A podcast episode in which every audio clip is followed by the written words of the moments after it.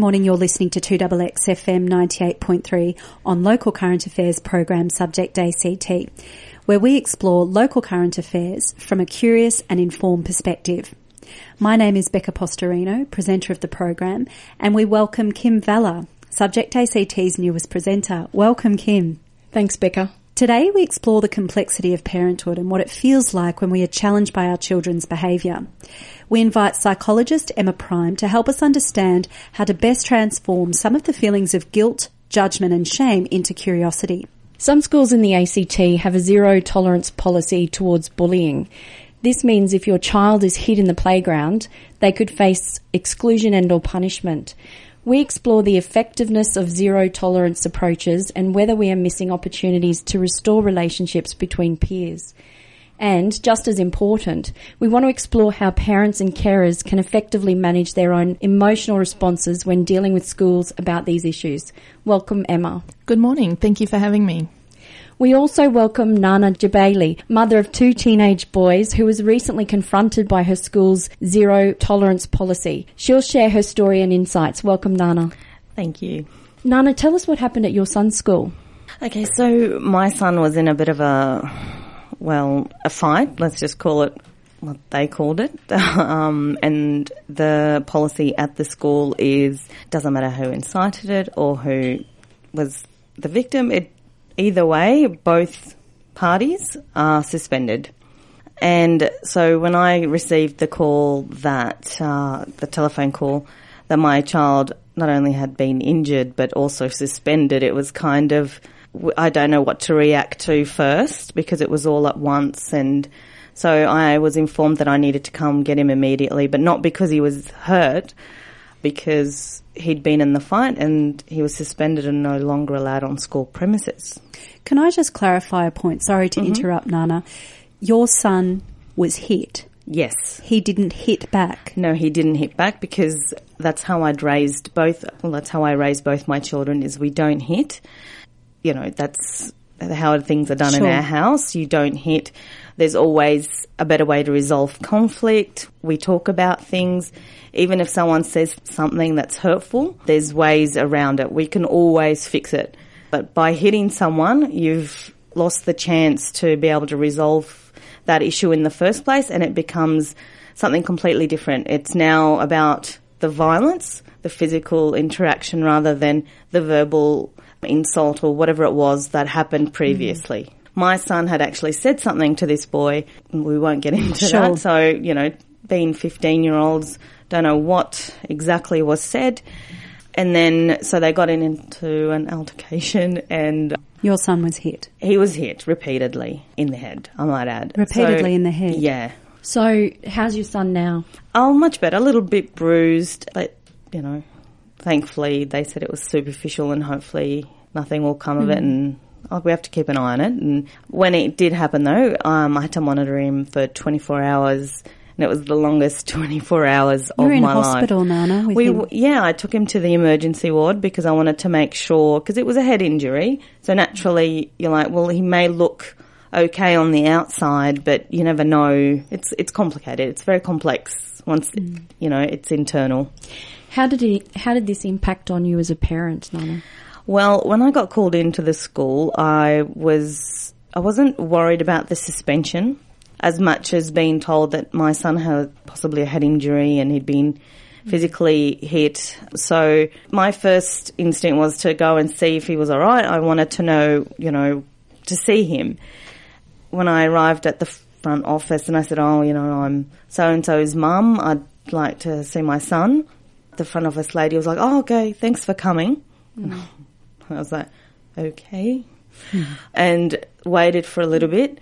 And then, so after a while, the deputy principal approached me and said, "Oh, you know, would you know, I'm so and so. Would you follow me?" I, at this point, thought she was taking me to my son. Instead, she took me to her office to have a chat.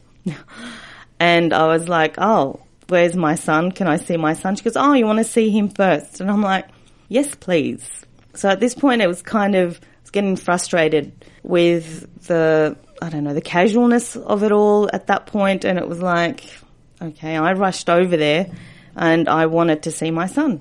Anyway, after seeing him and reassuring him that, you know, he's okay and whatever, I assumed there was some kind of release forms or something I needed to do. Mm. Instead, we went back to the deputy principal's office and we had a chat about what um, my son had done. And she then said to me basically that he had asked for it. and I said, I beg your pardon. And she said, well, he actually said to him, okay, come on, fight me then. And I was like, oh, so he provoked him, so that gave him the right to then go and hit him. That's how things are done, and that's why he's suspended, is because he asked for it. Do you think there are other ways that the school could have handled this situation? Well, firstly, the the way I was being dismissed and the I wasn't taken seriously, that was that made me angry rather mm. than maybe I wouldn't have been so upset if they had said, look, this is what happened. And even though your son didn't hit him, didn't even hit him back, this is what our policies are. Perhaps show me. This is what happens. You know, it's a blanket policy. Everybody, it's treated the same, etc., etc. Perhaps then I wouldn't have been so angry mm. at the way I was dismissed and I felt like she was basically judging me and looking at me like perhaps not only was it my son's fault, then maybe it was mine as well. Mm. For not raising him properly, I don't know what she was thinking. Emma, I'd like to invite you into the conversation now. We've just heard a pretty confronting experience from mm. Nana and quite an emotional one. In respect of that, Emma, as a psychologist, is Nana's experience common for parents and carers? Is this I guess, altercation or experience a common thing? Yeah, well, unfortunately, I think it is becoming more so in using these zero tolerance policies. Obviously, using, uh, as Nana said, a blanket approach, these standard predetermined consequences, they can lead to overreactions and, and unjust punishments. There's, you know, regardless of mitigating circumstances, situational context, or the gravity of someone's behaviour, all of these factors are just simply put aside and, you know, treated as just one size fits all kind yes. of solution to, to these issues, which isn't the case. They simply lack, it just lacks common sense really. And I think just as police officers are given, you know, a wide discretion in their powers of, of citation and arrest, especially for, for misdemeanors, you know, I think that, you know, the same kind of flexibility should be provided uh, in schools in these situations as well, uh, so that things are looked at on more of a case by case basis. Mm-hmm. And um, and you know, there's more subjective assessment used to determine what would be an appropriate consequence. You're absolutely right because my son had never been in trouble before for other than talking in class. So from year 79, that was the first time I'd ever been telephoned, mm. um, other than one time he'd been hurt at the school and that was a different incident. But I've never received a phone call. I had no idea what the process was. And to be all of a sudden told he went from, you know, maybe being told off in class for talking too much, mm. disrupting class, to now my son is being suspended. It's a big leap. It is a huge leap. And I said, where is prior offences because that's you know the term terminology used is also like perhaps my son is in prison and I wasn't aware of you know. Mm. just yeah the terminology um, so offences and I'm like oh okay well what's his prior history? What's his you know what has he have you ever you know witnessed any violent nature or anything like that? And they go no no no that's not the point. I think the other problem with zero tolerance policies in schools in particular is that before the age of 15, adolescents actually display psychosocial immaturity in yes. four key areas, which are poor resistance to peer influence, attitudes towards and perception of risk, future orientation and impulse control. So basically, they're more likely to be influenced to peer pressure, act impulsively, take greater risks, and to reason less adequately about the consequences of their behaviour. And zero tolerance policies just take none of this into into um, consideration. That there's actually neurological developmental issues here at play, Yes. which need to be considered. We need to have a far more nuanced approach to addressing and confronting the conflict, it seems, because as you say, there's factors at play here that can't just be judged on face value. They need to be addressed individually and independently. And I think in your case, with your son's history, who had no history of prior convictions within the school, it's very difficult as a mother to hear this terminology, as you say, mm-hmm. and to somehow remain level headed. Mm. I would imagine, as a mother of two myself, I would have been emotional. And I'm in no way criticising, although I'm questioning the zero tolerance as an effective measure. And I think we have to be really careful about the language that we use and not criminalising the, you know, children's behaviour by using this language without understanding the con- consequences of it. and potentially tarnishing their reputations, their, and then all of a sudden in their head, well, oh, I've had offences and Yeah. all sorts of, mm. you know, language is going through their And their head. self-esteem, yeah. yeah, definitely.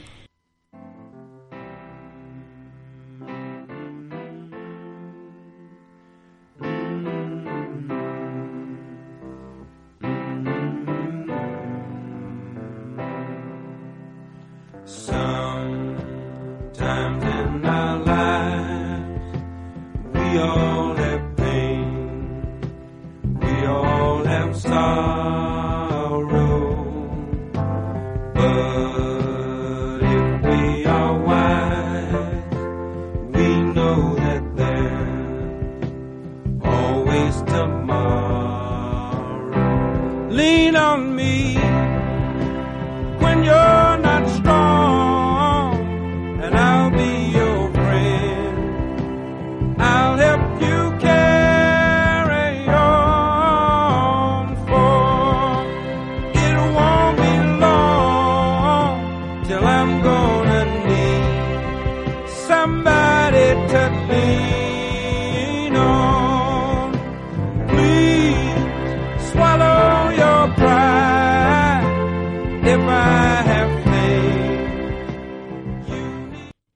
You're listening to 2XXFM 98.3, Canberra's iconic and independent community radio station. The program is Subject ACT, where we delve into local current affairs from a curious gaze. We were listening to Lean on Me by Bill Withers, and before that was our conversation with psychologist Emma Prime and mother of two, Nana Jabaili, talking about conflict at school and how best to address conflict as teachers, and also how best to manage our potential feelings of shame and judgment as parents and carers.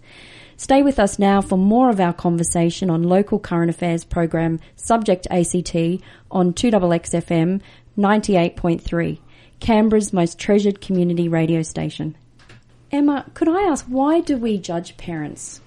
Look, I think part of it is that we all have self doubt. That's not uncommon, I think, among many people. And there's no instruction manual uh, that covers everything for parenting. And so, how do we know how we're doing? Uh, it's really hard to kind of assess that. And I guess one way, uh, which also potentially gives us a bit of an ego boost as well, is to give advice. What's the fun in having all the experience and all the wisdom if we can't share or indeed impose that on other people? And, you know, it just makes us feel good, unfortunately. Uh, it can make us feel good, even superior, to judge or criticize others because, you know, we know better. You know, um, that kind of gives us that, that boost to our ego and that feeling of, and that's common in, in bullying as well. You know, often bullies uh, pick on other children to boost their own self-esteem to feel good by putting someone else down. Emma, you used the word chastise. I think this is a really kind of descriptive word of how we may feel when confronted with particularly judgment, maybe within ourselves. We chastise ourselves. And I think this is a really important principle. What does that mean? And how can that impact us in the way that we respond emotionally to confronting situations? To chastise is to, it's not really to humiliate, it's really to kind of, in, in some way, it's to reprimand. Is, is that what chastise is? It's, maybe it's not a direct, um, reprimand, but it's, it's that connotation of, you know, wrongful doing. And I think I'm I'm imagining that may have been Nana's experience. I've you know I've had similar experiences as a, as a mother for minor incidents in the schoolyard, which had a profound effect. And they're such silly, simple, trivial, menial things. Mm. But you do have that sense of being chastised, like you're a, you know, Like a little bit unfit. Yeah, you're Yeah. a bit, you're, a, yeah, you're in you're- trouble and, Yes. and you're like, where did I go wrong? And then all of a sudden you're questioning, open. yeah, you're questioning everything from if you breastfed to bottle fed and you're going through different things and it's like, oh, is it because I'm a single mother or is Mm. it because I didn't buy him those shoes he wanted last week or it's di- different things go through your head. Absolutely. Um, and it's partly that self doubt again, that telling ourselves off or feeling that, you know, we're being reprimanded. And, and, and we question all of our behaviors and parenting style and all of those kinds of things and wonder if we've, you know, could have done better. I think, you know, we're our own worst critics a lot of the time and it's very easy for other people to feed into that by uh, having a, a, principal or a, a deputy or a teacher uh, questioning um, some of our our children's behaviours because that basically reflects straight back onto us, of course. So, what if we were to turn turn it around and look at how effective zero tolerance policies are themselves, and whether there are actually any effective alternatives to zero tolerance policies? Well, I think we've we've kind of discussed already the that they're not particularly effective, and indeed, research there's not a lot on it. It's very difficult to actually obtain it just through school privacy kind of mm-hmm. issues, but also schools have such a wide variety of zero tolerance policies for things, and of course. Even though one of the reasons used for for introducing zero tolerance policies is is to try and uh, have some consistency, of course, there's a lot of inconsistency in actually interpreting, uh, you know, what is actually bullying behaviour, you know, as versus just a child being silly, uh, for example. Or, you know, how does one determine what is actually a threat or a risk if in the absence of a, of a chart that kind of defines those things? Uh, so it's all very subjective, uh, in those ways. And of course, um, the punitive nature often actually causes, um, potentially can cause more damage to children, uh, and, uh, the, the bond that they may have with, uh, you know, teachers in, in the, um, school alternatives, there are a number of actually well proven alternatives in the research, and they centre around, you know, non punitive, uh, preventative type of strategies. So they include things like um, socio, um, social emotional skills programs where they develop things like um, children's uh, interpersonal skills, communication skills, um, their emotional resilience, developing empathy, uh, how to kind of, you know, um, put yourself in other children's shoes and how they might feel in situations, just problem solving skills, conflict resolution skills, all those things that are great preventative things and, and bolster children's emotional resilience and robustness and help them to deal with these situations, as Nana said, preferably in a better way than, than fighting. Uh, my nephew goes to a school in Canberra, and he um, he would- he learnt about feelings through the concept of a bucket. And We've got the bucket. The bucket. I, I love the bucket. The bucket's great. The bucket gets thrown back at me all the time by my six-year-old. Be- because you're not filling the bucket. I'm You're not filling the bucket. but I like it because it, it, it gives children responsibility. It shows them how to take responsibility for their feelings and how it gives them a language Mm. uh, so that they can actually talk about it using this bucket metaphor. I'm It- in- unfamiliar with the bucket. the bucket is that basically we want to fill each other's buckets Mm. and make sure that our own buckets are full of positive Okay, I was emotions say, what are we putting in this bucket? good feelings, good feelings, positive emotions. And so when we feel uh, compromised or hurt, we can talk about our that's not filling my bucket, or you know, you know, I need you to fill my bucket. It, it just gives children something really concrete. and it empowers them because I think when they understand that you know it's a measurement device I guess the bucket it's like if you kids are very you know in a way you know things are sort of black and white and, and if they have a full bucket empty bucket and if they can measure it in the in that sort of sense they can see you know the impact their behavior may have on another child or children and vice versa so I think that you know, seemingly simplistic notion of that really is quite effective and it transfers really well to a child. And I think that's what we're trying to do. We're trying to garner what and harness whatever methodology um, we can to help cultivate empathy. And I think that's sort of at the heart of this issue is the, the empathy, whether it's in how teachers respond to kind of self-criticizing parents or whether, you know, whether it's towards a child that's simply made a bad choice. I think there doesn't seem to be much space in this punitive approach mm. for empathy and for deviating from, you know, black and white approach. And I think Yeah. that's really where the discussion orientates mm-hmm. around. Mm. And I, I think I'm, I'm really interested in, in the culture of judgment in our sort of school system and, and punitive systems more largely. But it's that sort of judgmental approach, whether, you know, you do this, you will get this, whether that in the research, in the sort of psychological realm, whether that research is proven to be effective. I, I wonder if that's something we can explore later or maybe you have something brief to say about that, Emma. If not, we can create a program at a late, later stage because um, recently I did a, an interesting program on um, collaborative learning in prisons and teachers, academic teachers were actually going into prisons and and students, academic students were integrated with prison inmates Oh, wow. through Oxford and Cambridge and learning together.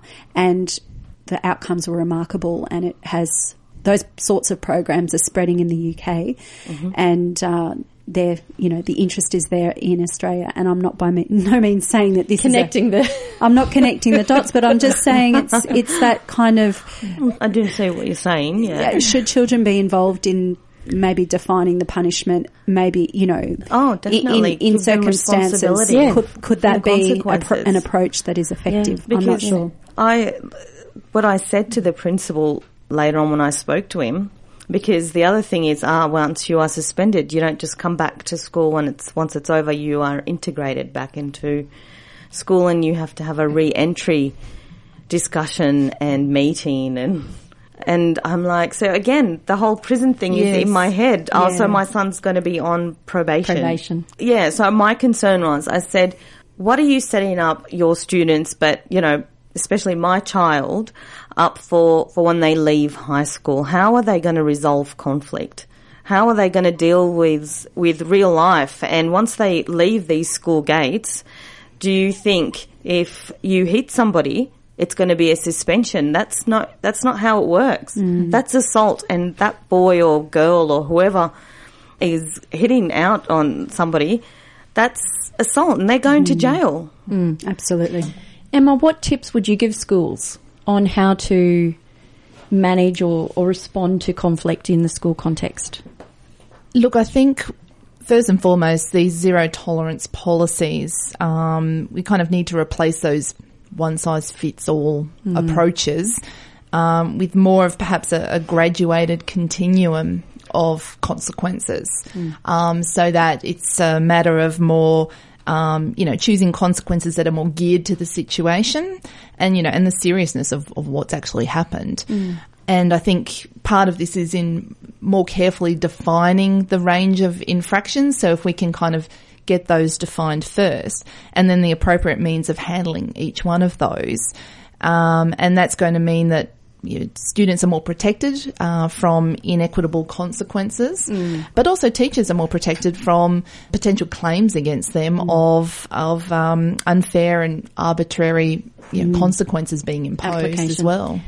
The, the issue that I have with the zero tolerance approach is that it doesn't equip children with skills for life.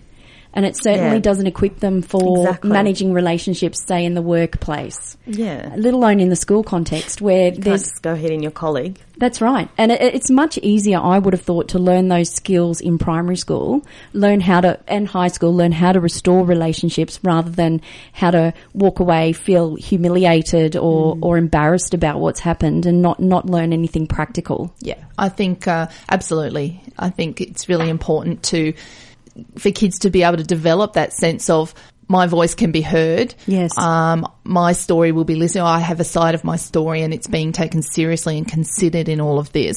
And these policies just simply kind of push all that aside and say, well, no, we don't care. It doesn't matter.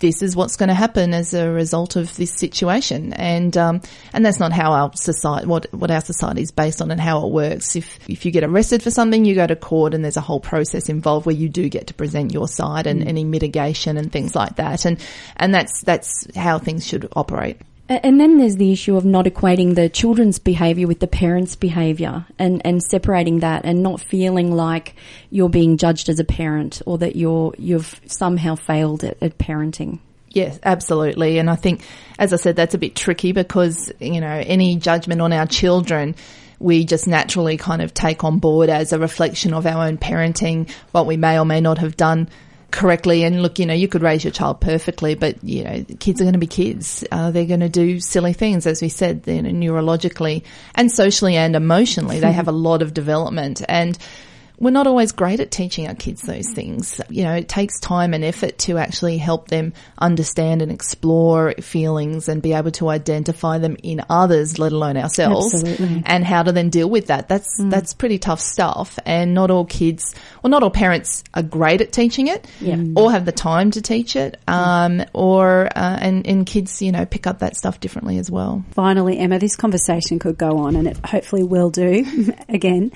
But just for the moment, if listeners out there, families are struggling with issues in the school, what are some of the services, community services that we can promote and advise? Sure. Uh, look, there's there's Parentline for a start. There's also in each town centre uh, a child and family centre available, which provide ongoing support and, and various parenting programs. And um, online, there's a Raising Children Network, which is an Australian parenting website with articles and videos uh, right from pregnancy right through to teenagers and all the different topics and issues uh, that might be involved there. And I guess uh, if you know maybe teenagers want some anonymous advice, is there a service available where they could get phone counselling, for instance, if if there's a situation at school that they're not comfortable or ready to have explore with their parents? Is there a service there for teenagers? Uh, there is a kids line uh, that or that children can call, uh, similar to Lifeline, Okay. um, but it's obviously specifically for for children. And Yeah. So Kids Line is probably a good good starting point. Emma Prime, psychologist, Canberra based. How can we get in contact with you if listeners are interested? I'm at uh, Gungahlin General Practice, and they people can call there uh, to get in touch with me.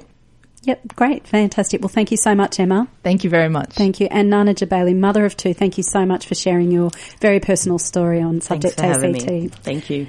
Well, we've come to the end of our program. You've been listening to 2XXFM 98.3 on Subject ACT. That concluded our discussion with Nana Jabaili and Canberra-based psychologist Emma Prime. My name is Becca Postorino, the presenter of the program, and we welcomed Kim Vella. She is our new Subject ACT presenter. And uh, coming up tomorrow on Tuesday's edition of Subject ACT, it's Doug Dobing.